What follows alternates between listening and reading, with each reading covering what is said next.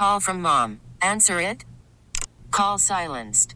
Instacart knows nothing gets between you and the game. That's why they make ordering from your couch easy.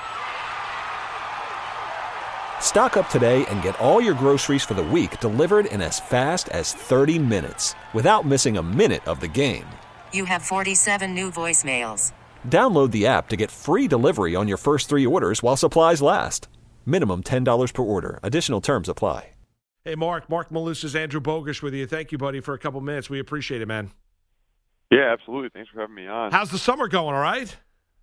Summer's going all right. We're getting uh, getting ready for some football season. It was nice to to spend last night watching some games and gosh, man, gearing up for for college as well. Now, Mark, uh, style wise, are you, are you still sporting the mohawk or no? yes, my mohawk did not retire with my NFL career. Oh, so It's, you're uh, still walking around with the mohawk? I thought after the I thought maybe after the NFL career, I thought maybe next time I, I thought the mohawk would be gone. It's still there. Oh, how, yeah. How about that? It it is uh it is surviving. I'm glad to hear it. I'm glad to hear it. Um, let's talk about your former team a little bit here, Mark. First, uh, the Giants. Uh, last night, certainly, w- you know, Andrew and I, we've talked a lot about all the preseason games across the country. Um, what, what's important, you know, for for the guy for the guy and gal that didn't play in the National Football League? You know, you're watching now, watching these games. What what do you what do you what are we supposed to take away from preseason action? I think the uh, the biggest thing in, in week one is usually um, how do the backups perform? Uh, not only um, the ones who are starting the game because of people who are not playing, you know, the the seasoned veteran that's not going to be on the field, or the superstar like Saquon Barkley not going to be on the field. How do not only their backups play, but really it's for um, the guys who might be third, fourth string. How do they perform when they're on the field in um, their defensive or offensive position, but also on special teams? You know, one of the things that um, I try to tell every young player that comes into the league is that it doesn't matter how good you are at your position if you cannot play special teams, you cannot provide value um, for your team early on in your career. Um, and so they will break down the special teams kickoffs and punts and punt returns and kickoff returns just as much as they will any um, offensive or defensive play, uh, and probably weigh decisions uh, on who will make the last ten spots of the roster based on special teams more so than than anything else. Mark, specific to to the Giants, it jumped out to to Mark and I. Obviously, the raw numbers for Daniel Jones um, are good, impressive, great, however you want to describe them. But uh, when he threw his touchdown pass, the offensive line celebrated in a pretty big way right around him. But it, it just seems like he's already earned a lot of respect from the guys around him on that roster.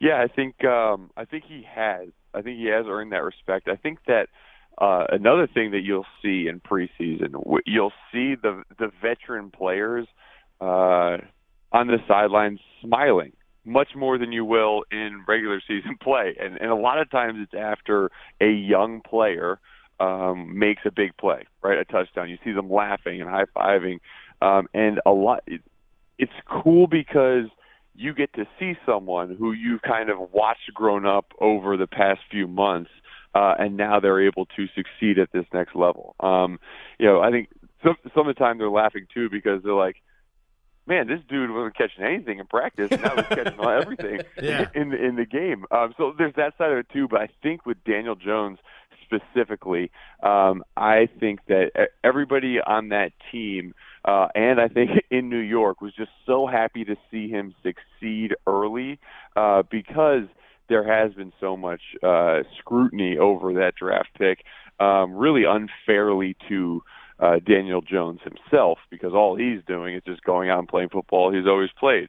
Uh, and but I do think it was nice um, for fans and especially for his teammates to see him do well early, and he did. He he, he played really well, and it was funny because you saw a different ball being thrown. Right? It was it wasn't what New York fans are used to seeing that that zip on the pass. It was more like a touch placement pass, but it went to the right spot every single throw he made. Yeah, no question about it. And you know, I don't know how good the the Giants are going to be this year. You know, defense have got some holes, and certainly, you know, Eli at the back end, maybe his final year in a Giant uniform with with Jones pushing him here, Mark. But uh, they've got a ridiculous player in running back Saquon Barkley. I mean, he is as he is as big of a difference maker what he can be offensively at the running back position as we have seen in quite some time.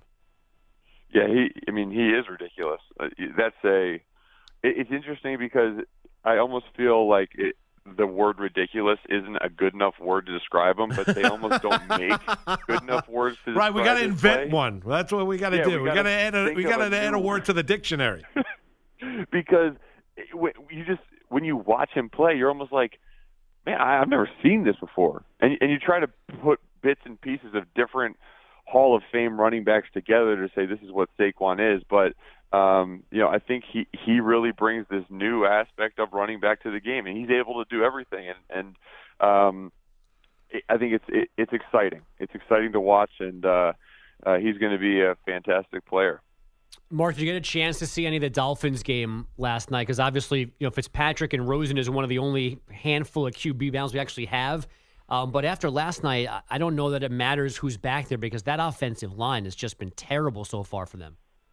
Well, and that has been a big problem for. Um, I mean, you talk, you look around the league for any team, but but for the Miami Dolphins in, in particular, is protecting the quarterback, and and it does not matter how good a quarterback is or what the quarterback uh, does or who he is if he can't have any time to throw it. And you saw last night, and it, it's it's a shame it happened so early, right? Um, I think I, I always say that offensive line is one of the last positions to kind of come together, and a lot of times you'll see early on in preseason uh, them struggle and kind of figure things out later because all five of those guys have to be on the same page on every single play. Um, but it more so looked like last night that guys were just getting beat man like man to man. Yeah. Um, and that can't happen. And and I don't know how that gets fixed throughout the preseason. Uh, Mark, the Kingsbury out in Arizona. uh, Do you think what he is going to try and do with his new quarterback in, in Kyler Murray, the Heisman Trophy winner out of Oklahoma, in today's day and age, it being such a passing league offensively for the most part, do you think that kind of offense, that air raid, air raid style of offense for the most part, do you think it could work in the NFL? I think it can if you have the right uh, guy at quarterback, and I think he has the right guy at quarterback right now. You know, watching watching last night and watching, uh, you know, when when Kyler Murray throws the ball, it's weird. It looks like the ball weighs less than when any other buddy, any other person throws the ball because it just like comes out of his hand so fast. And it's a lot of times those throws are compared to like dart throws, but it literally looked like he was throwing darts um, last night. And and I think his ability to um, get the ball down the field, but also get outside the pocket uh, and make plays uh, with his feet on the ground. That's what makes the air raid offense um, practical in the NFL. Because if you're adding the element of, hey, if everything's covered up downfield, I can at least get four yards and then get out of bounds or four yards and slide. Like that's a win play on offense. So. Um, yeah, I think there's there's room for that in the NFL. Obviously, you have to be able to run the ball because that's just you know it is what it is. But I think Bill Belichick and and and um, you know the the Patriots have proved it time and again is that when they cannot run the ball, they'll throw the ball 55 times a game, uh, and and they can still win. So um, with a mobile quarterback, it could be even more effective. I guess on on somewhat similar lines, Mark. Um, Lamar Jackson in Baltimore, three drives last night, two two scoring drives out of those three, threw for a score, ran a couple of times. Uh, his head coach talked recently about how many times he's going to actually run the football. Lamar Jackson. Did, did that number, that prediction, did that scare you? Do you think they're putting him, or at least they're planning to put him in too much danger this year in Baltimore? I, I never want uh, my quarterbacks to get hit, especially in the open field, because all the protection uh, that a quarterback is provided um, is you know gets thrown out the window. Um, but there's a way a quarterbacks can run, and you know they can slide, they can get out of bounds, they can do different things to protect themselves on the back end of the play um, that really don't they don't and shouldn't uh, cost yardage. So. Um, I think it's going to be up to coaching uh, Lamar Jackson on how to finish the play uh, correctly um, and have that awareness mid play on, hey, this is the yard I need to gain, um, or this is a situation where you know I need to put my head down, I need to juke, I need to get uh, an extra couple yards because of the game situation. So you know that comes with coaching uh, and experience, and that those are things that they coach running backs on all the time. Uh, what is the situation in the game, and how do I need to finish this play? Uh, well, there needs to be some coaching um, for the quarterback position there as well. You know, Mark, if I'm looking at teams across it, you know, not just reacting to what we saw last night or what we're going to see this weekend, but, you know, if they break camp healthy and health was an issue a year ago, that I think maybe can, you know, take a giant step forward off what was a down year a year ago. Um, I, I, look at the Atlanta Falcons. I mean, defensively, they've got a lot of talent. We know how good Matt Ryan can be. Uh, I mean, he can certainly run it. They've addressed the offensive line, did in the draft you know, I, I, think the Falcons are a team that kind of people have forgotten about a little bit here. Um, you know, in, in the NFC, um, you know, after blowing that 28-3 lead in the Super Bowl, I think they can go out and make it be a playoff team this year. What's your thoughts on the Falcons? No, I, I agree with you, and and it's interesting. You know, you say Falcons might be a team that people have forgotten about. I feel like they're always, whether they're yeah, you know, had a good season, they're always the, team that's like, oh yeah, the Falcons are probably pretty good, um, and I don't know why that is because they have uh, you know, all-star receivers, all-star quarterback. I mean, they they put together their team very well, and I think that the you know they didn't struggle last year um, really because they you know they weren't potent or didn't have firepower. They you know they struggled because they games just didn't a lot of times didn't go their way or there were turnovers or you know they were better last year than their record showed, and I think they're going to be even better this year than they were last year. So, you know, I totally agree with you. Uh, when you have a quarterback like Matt Ryan um, and uh, receivers that can, can not only catch the ball but be huge playmakers on the outside, you have a chance to do a lot. And if you combine that with a, a, a revamped offensive line and a solid defense, I mean, that's what you want as a coach going into a season. Um, now, can they stay healthy? We'll see. But that's that's the assumption that we're making, and and I do believe that um, they can be a real threat in the NFC. Yeah, and I think Mark going a step farther, uh, the NFC South with them, and I think the Panthers will be better, and then they're the Saints. I, I think that's got a chance to be the toughest division in football this year. Yeah, and, and there's and there's no reason why it shouldn't be most years too. I mean, yeah, there's it's very rare that you can have that many um, that many elite quarterbacks in one division, um, but you see it there, um, and you know you don't get much much better than you know Cam, Matt, and and uh, and Drew. So I mean those guys are are powerful, um, and if, when you go against them, you got to be scared every single time. Mark, how nervous uh, would you be if you were a Cowboy fan seeing how Ezekiel Elliott's holding out, threatening to sit out the entire year, the importance to the team. I mean, if there's one guy that's an entire team besides a quarterback that the team is built around, you know, it's Elliott down there in Dallas. He, you know, he, he changes the way Prescott plays, makes it easier for him, helps out the defense as well. How concerned would you be if you're a Cowboy fan right now? Yeah, I mean, he is, as you said, he's incredibly important to uh, to that team, to the offense, to the city of Dallas in general. Um, it, it's funny. We just talked about the NFC South, and we talked about you know all the the unbelievable quarterbacks in that division, and how you, know, you have to be on your on point every single week. Yet the NFC East over the past however many years, it, it's kind of like you know be just be the last man standing. You know, so um, while I do think Ezekiel Elliott absence will affect their offense. Um, yes, but I I see it being not as big a deal for the Dallas Cowboys just because at the end of the season, you know, if you win ten games, you'll probably be um, either at the top or close to the top of that um, of that uh, uh, division. So it's not to me. I, I, this is kind of like a forked uh, tongue type of thing. Yes, it's important. However, I think due to their schedule and due to the NFC East not having uh, those guys like a Drew Brees, Matt Ryan in there that can win 14 games. Um, I think that they are a little bit better off than if they were somewhere else. Mark, how does this end in Washington with Trent Williams? Do you think they have to trade him at some point here soon? Yeah, I think they're going to have to um, because you know I've gotten to know Trent a little bit, um, and he doesn't seem to me to me to be a guy that is going to uh, say one thing and do another thing. You know, I I I believe his word when he says, "Hey, I'm not going back there uh, unless you." You know, I think his, his gripe is with the training staff and with the way they handled his medical situation. And at this point, the dude has more money than he knows what to do with. It's not about that. No. Uh, I mean, he he if he wants to play football again, which is a, a different question. Um, but assuming he does actually want to play football again, and he said, uh, "Look, it's not worth it for me to play there again because I don't trust the people handling my health care."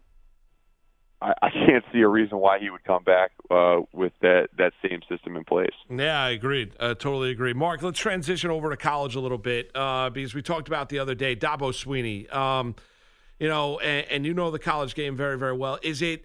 It's difficult to do what, and Clemson was always a really good football program, right? But you know they are now the cream of the crop. I mean, what what he was able to do in that championship game and what they've accomplished here with different personnel, different quarterbacks, it's absolutely remarkable what Swinney's developed here down in Clemson, where they have made themselves basically the quintessential college football program in America.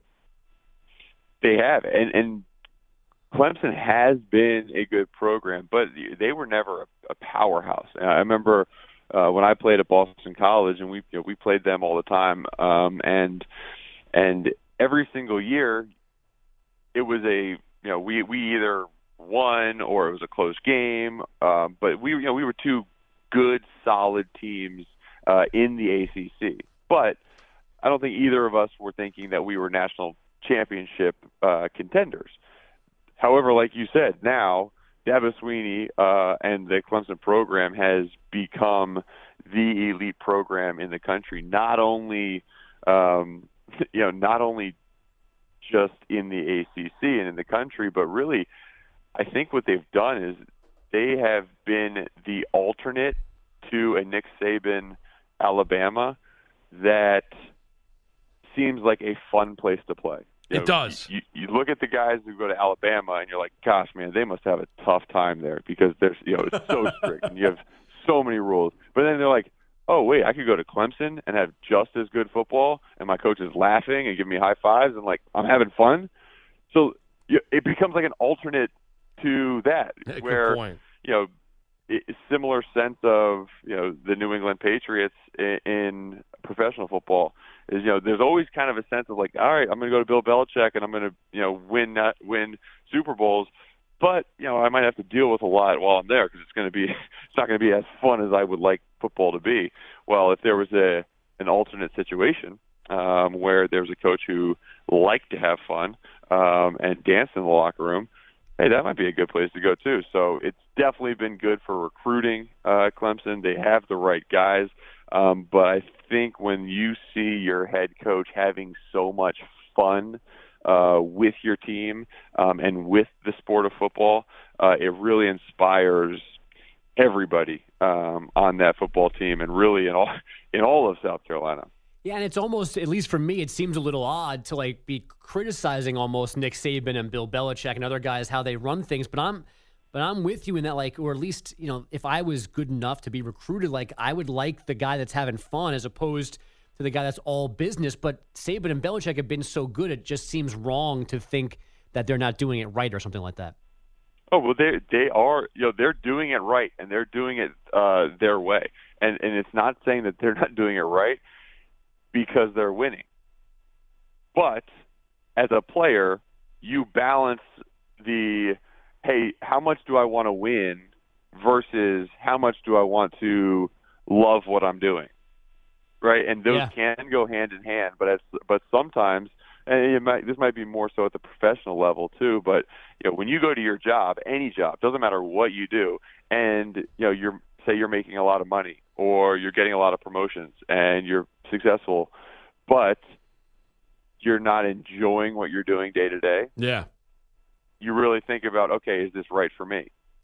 Now you can, if you have, can go to a place where you're making a ton of money and you're loving what you're doing and you're loving the people around you and everybody's you know nice and happy, then you're not. There's no question of okay, this is where I want to be for the rest of my life, type of thing. And you're not wrong. I mean, you're not wrong. Where you look at it, where you know Alabama can be a grind. I mean, I think that's uh, you know where you know the the way that they and, and that's fine. And if you're looking to be a uh, you know, play NFL professionally and you're that kind of a caliber recruit, you know, there's you look at the history of Alabama players; they all get recruited, especially defensively. And the same thing's going for Clemson right now. I'll tell you, Cle- if three programs, you know, Clemson, Alabama, and I'll tell you, Mark, that that locker room in LSU, and I never played college football, but I mean, that is so. I thought Oregon was nice. I mean, that pro, that locker room down at LSU for LSU football, that is that is utterly ridiculous what they built down there.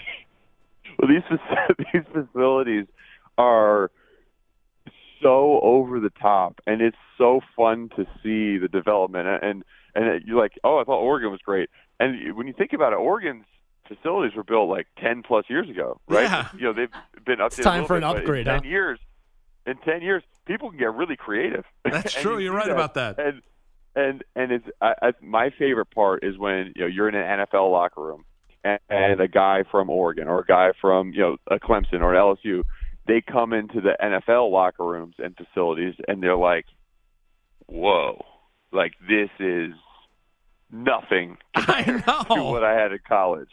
You're like, where, you know, where's my flat screen TV in my locker? Where you know, where where's the uh, you know triple jets in the hot tub? And um, yeah, no, they, you don't realize that. Okay, everything that is paid for at the professional place is coming from the owners uh, and and the paychecks. So, you know, there's no donors when it comes to professional football. No, it's crazy. It really is. Uh, so good luck if you're an LSU player. Enjoy it. That is some hell of a locker room. Uh, hey, Mark, we appreciate the time this morning. We really do. Talk a little NFL, a little college with you, and hopefully we can get you on again real soon. Have a great weekend. All right.